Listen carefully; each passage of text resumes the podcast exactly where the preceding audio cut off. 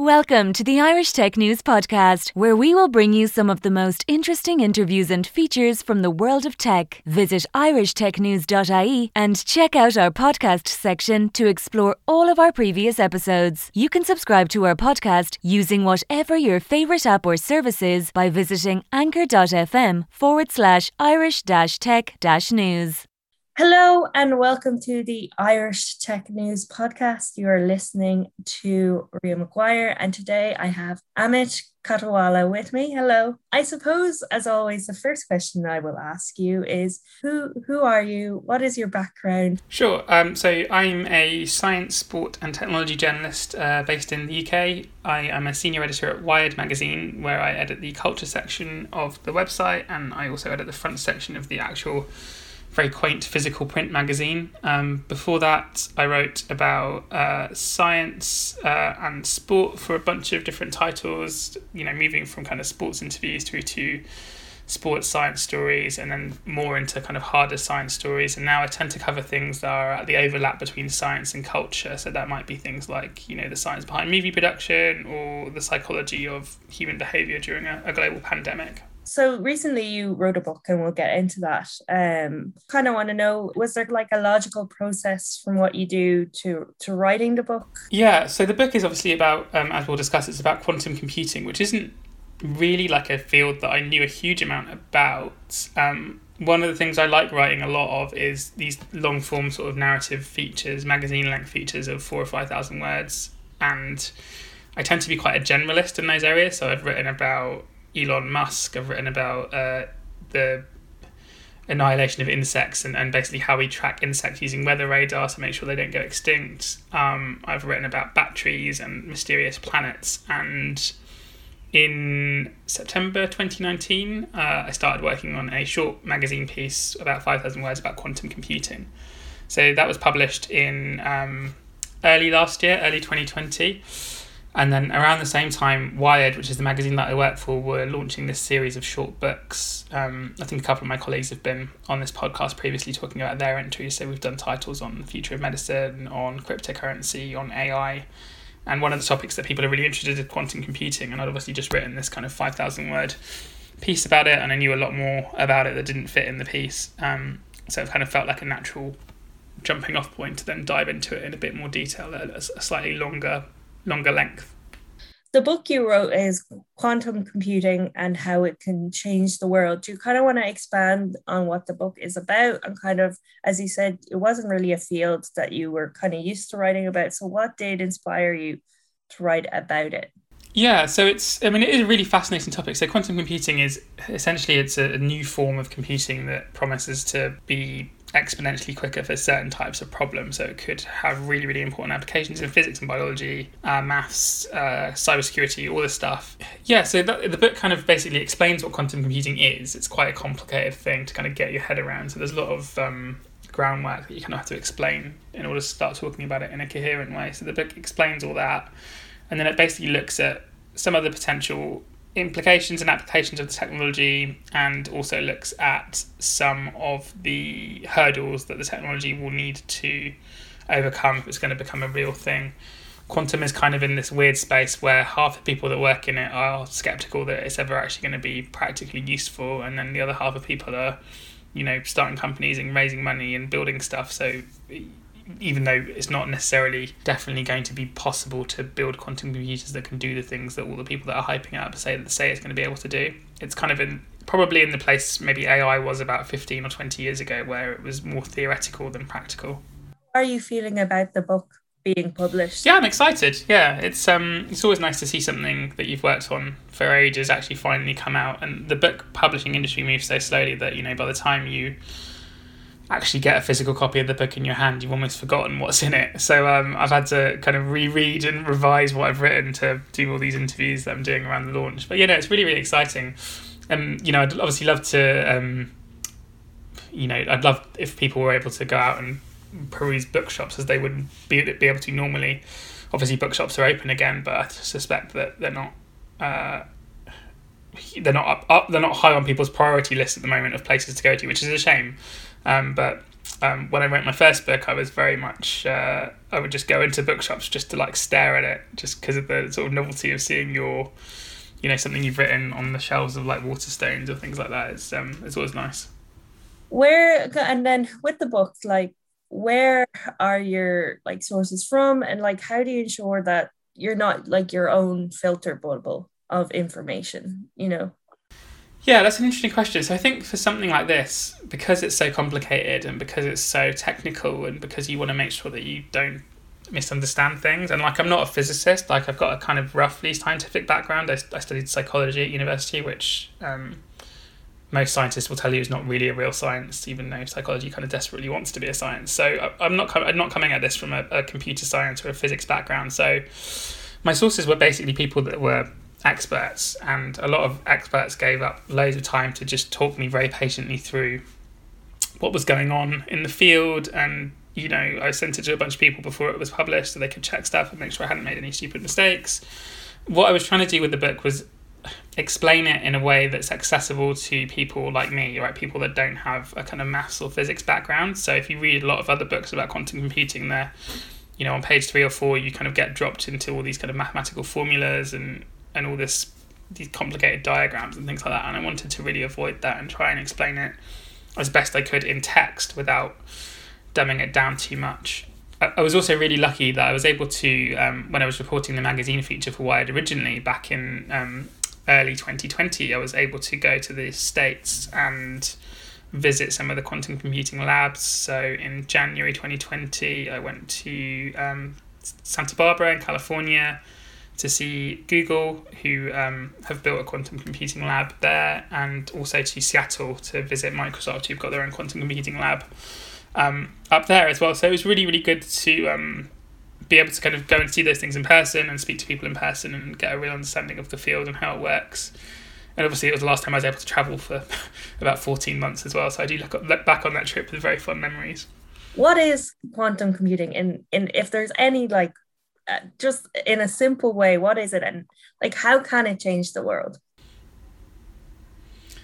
Yeah so the, the one of the problems with it is that you can you kind of have to resort these to these analogies and the analogies are never quite perfect. So if there are any experts listening they're going to get very mad at me for for uh, explaining it in the way i'm about to explain it.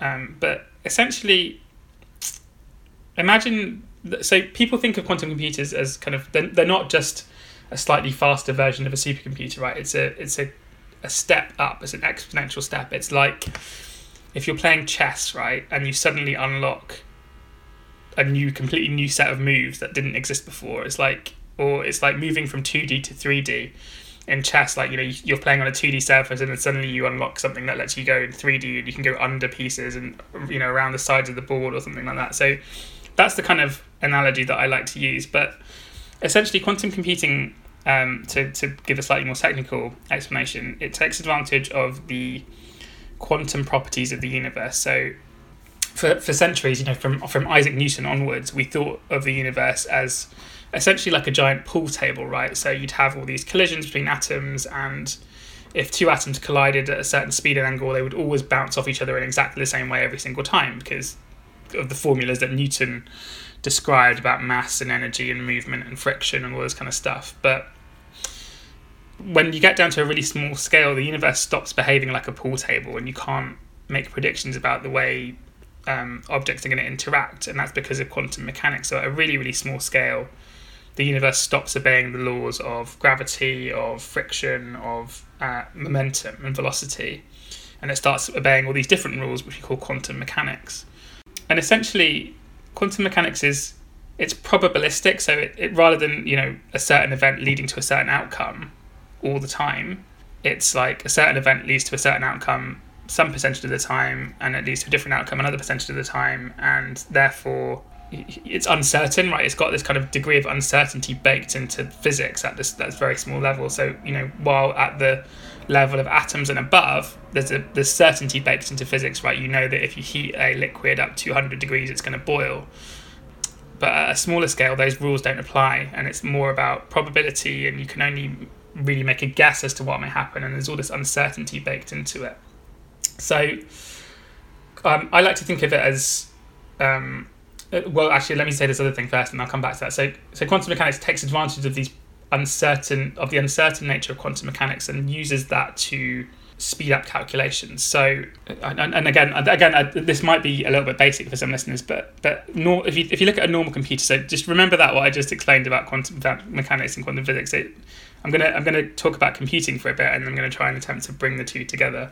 Um, so computing, a normal computer uses um, bits, right, which are either zero or one, and it's this combinations of zeros and ones that code for you know everything from the Zoom call to Google Docs to Mario Kart. It's all made up of zeros and ones, and if you if you if you were to open up your computer and physically zoom in on the chips that make it up, what you would eventually get to is billions or you know trillions of little switches, which can either be in the zero position or the one position, and they're, the literal physical switches um, that turn on and off to code for everything that your computer does.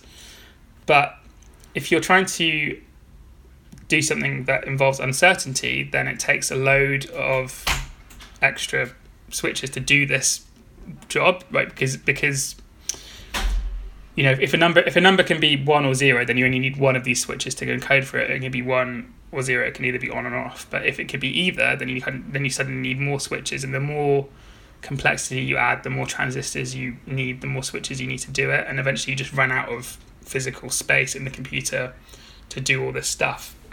So with quantum, you can have these special kind of I guess switches called qubits. So they, they can either be rather than bits, they're called qubits, and they can be either one or zero, like they can be in a normal computer, or they can be somewhere in between. They can code for this idea of uncertainty. So the way I've explained it in the past is like a, if you flip a coin, a coin can either be heads or tails, right? Um, so that's like a normal computer, but a quantum computer can be heads or tails, or the coin can be spinning on its side, right? So that gives you more options to play with, and you can use that uncertainty to make better calculations or faster calculations about things in the universe that also have uncertainty built into them. If you're trying to make predictions about climate or about the way molecules behave at a really, really small scale, because they behave in uncertain ways, you need a computing system that also behaves in uncertain ways to accurately simulate them.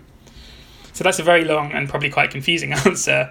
I, I explain it much more clearly in the book, um, I promise. But essentially, yeah. It's something that I wanted to ask because I feel like it's important to understand what what your what your book is about. And when it comes to quantum computing, what are the restrictions on it right now from from advancing from it becoming this kind of brand new. Well, actually, actually I, I, might go back if you don't mind, me and just explain some of the potential uses. So, we, we, we talked about we so we talked about uncertainty and how it can be used to encode for uncertainty. So that means, as I said, that you can do really accurate or you can do much faster simulations of things in the natural world. So if you are trying to predict how two molecules will interact in a chemistry reaction, you can do that much faster with quantum computing. Whereas you know you might you might need like a supercomputer to do it currently, or you might not be able to do it at all You'd be able to simulate it much more quickly and accurately with a quantum computer. So that opens up all sorts of potential technologies. So it could be helped to, it could be used to find new technologies for better batteries. It could be used to find new drugs. It could be used to accurately simulate the weather. It could be used for um, cybersecurity. So one of the things about quantum computing people worry about is that it could be used to crack encryption. So the encryption that protects WhatsApp messages could be cracked with a quantum computer much more easily than with the current, even the current best current computers. Um, so I just wanted to give people a flavour of like what the applications are of this technology and, and why people are so excited about it.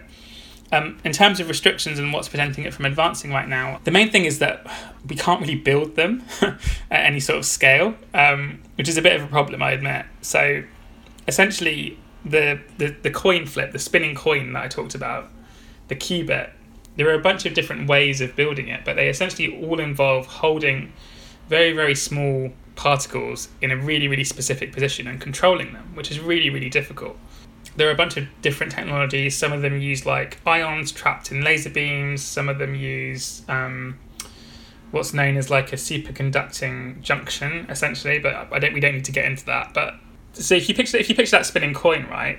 You know, you can spin a coin, but eventually it's going to topple over. uh, and they're really fragile. And if a gust of wind comes into the window, it might blow the spinning coin over, and, and um, like you know, like a spinning top, right? If you're just spinning it on a flat surface, it will just eventually topple over, or if you nudge it with your hand, it will topple over and knock it out of its spin. And it's the same with these qubits, right? So they're really difficult to control and they're really difficult to build.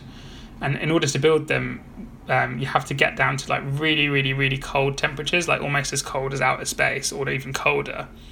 So if you go to um, Google's lab, they've got these massive kind of fridges called uh, distillation um, fridges, and they look like chandeliers. And basically, what happens is they step down from room temperature. Each level gets colder and colder and colder and colder until at the bottom you get to this little space that's colder than outer space, and that's where they keep their quantum chip. That works okay when you're working with kind of 60 or 70 qubits or the kind of small scale experiments that Google are, are doing at the moment. But if you actually need thousands or millions of these switches, like you do in a, a laptop computer, then you're going to need a fridge that's the size of a football stadium. So the biggest problem, uh, restriction on quantum computing, is we can't physically build them big enough to um, actually do the things that we're going to want them to do. So that's why uh, you know when when, I, when people talk about it, they and they get very excited about how it's going to change the world in the next two or three years. It's not because we're we're miles away from actually being able to to build them to that scale. So the comparison that people make is if you think back at the history of uh, of normal computing of, of, of the current computers that we use now. If you if you go back to the 1940s and the 1950s, there were these like kind of room-sized devices that were, you know, took up. They were made of vacuum tubes and wiring, and they took up whole warehouses and massive spaces. And uh, you know, the computing power they had was basically what you can fit into like a pocket calculator today, right? It was like the things that they they used at Bletchley Park to like crack the Enigma code. Huge things, actually not that much computing power. And that's where we're at with quantum computing right now. It's it's in the stage of vacuum tubes and massive room sized devices doing not that much. And the challenge is to miniaturize it, to make it more reliable, to uh, reduce the error rate. And those are the hurdles that it needs to overcome to become a real, useful, practical thing so really kind of the although it is exciting but the excitement rather than it being now is more of a future excitement of what it will be in say 20 years or so rather than a right now excitement although yeah so i will i will to caveat that though, that yes, a lot of it is hype and, and there is a long way to go until it can fulfill its full potential. But what I will say is that it is having a, something of an impact already because even the process of learning how to make these things um, is teaching us stuff about quantum mechanics, is teaching us stuff about computing, and is helping people do things faster already. So, you know, people are already writing programs and algorithms for these computers, even though they don't really exist yet in, in any sort of large scale form. And some of the algorithms and software that are writing can be used on current supercomputers. So, uh, there are a bunch of studies around biology and chemistry that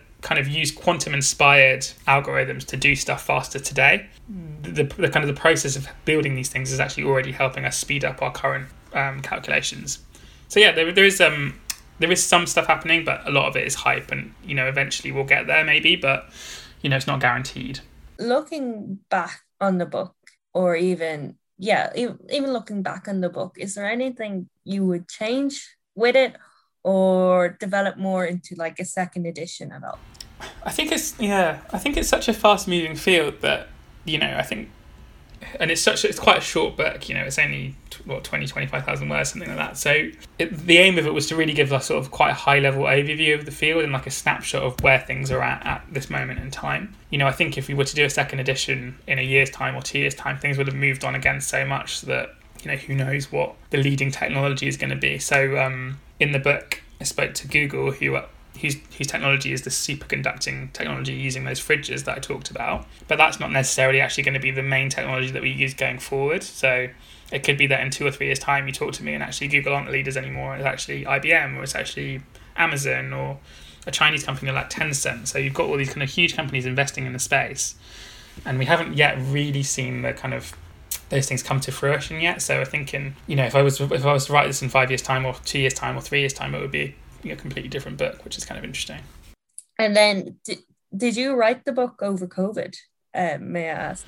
Yeah, I did. I wrote it. Um, so, um, so the original magazine feature was all mostly done before COVID, and then obviously I had to I built on that to, to write the book. Um, yeah, I wrote most of it probably like this time last year, so like maybe like June, July, August last summer. So yeah, I mean, it's kind of it's you know it's it was hard to be in lockdown and all that kind of stuff, but I'd kind of seen all the things that I needed to physically see already, so it didn't impact me too much from that perspective, and obviously I couldn't go anywhere or do anything apart from sit at home. So from the perspective of getting the book done, uh, was it was probably a bit of a bit of a blessing in disguise, which is an awful thing to say. But like you know, if you've got like a long project to do, then actually being legally unable to leave your home is quite a quite a bonus in a way. And then I guess one of the last questions I want to ask you is kind of like, what are you what are you doing right now? Like, what are you working on? I'm still working for Wired, kind of day to day, doing um, culture stuff and, and magazine stuff that I talked about at the top of the episode. I'm also writing another book um, for HarperCollins, which is about uh, lie detection. Uh, and the science of lie detection and true crime. Uh, so it's a, it's a true crime story set in 1920s San Francisco and 1930s Chicago about the development of the polygraph machine, um, which is a very, very different uh, kind of topic to uh, lie detection. But uh, yeah, really fun. Um, yeah, I've really, really been enjoying that. And, and again, it's it's uh, been kind of weird to be sort of immersed in like 1920 San Francisco when I'm actually just in a in a flat in London. But um, it's been an interesting experience, um, and that's coming out uh, next March. Um, so I'm just kind of putting the finishing touches to that at the moment. Wow, so you're writing about the Roaring Twenties while being in the. yeah, and uh, again, I think their version of the Roaring Twenties sounded a lot more fun than uh, than ours. Uh, yeah, there was a lot more sort of gangland killings and things like that than than than I've experienced during this one. Yeah, um, and then lastly, Amit, um, where can people find you if they're interested in what you're saying, like social media? You know, how can people? Yeah, yeah. So I'm on Twitter um, at Amit Katwala, um, where I tend to tweet about um, football mainly. So if you, you, like football, then please follow me. And I occasionally tweet stuff that I've written as well. Um, and then yeah, I think I'm on I'm on LinkedIn and on Instagram, but I don't really use it. But yeah, Twitter's the main one. So if you want to keep up with what I'm working on, I'm on I'm on Twitter. Um, we are publishing an extract from the quantum computing book on wired.co.uk if you want to have a further taste of what it's all about, then head there. Um, and yeah, no, thanks for having me. It's been great talking. That's great. Is there anything more you'd like to add before we um, say our good goodbyes? Um, so yeah, obviously quantum computing, um, how it works and why it could change the world. I'm just looking at looking at the books to just double check what the titles. How it works, quantum computing, how it works and why it could change the world is out on Thursday, June the seventeenth uh, available from all good bookstores, and it, it's designed as a, as a primer. So don't worry if the my attempts to explain it just now have scared you. The the aim of the book is to kind of explain it in really really basic terms and give you like a grounding so that when it becomes the next big thing in three or four or five or ten years time, you you know what it's all about and you can hold your own conversations about it and, and understand what's going on when uh, when quantum computing takes over, which it surely will. Well, thank you so much, Amit. I really have enjoyed our talk. And you guys have been listening to the Irish Tech News Podcast. Thank you. Thank you for listening to the latest Irish Tech News podcast. Check back every day for the latest episode. You can follow us on Twitter at Irish underscore tech news, on Facebook, facebook.com forward slash Irish Tech News, on LinkedIn, linkedin.com forward slash company forward slash Irish dash tech dash news, on Instagram, instagram.com forward slash Irish Tech News.ie, and on TikTok, tiktok.com forward slash at Irish Tech News.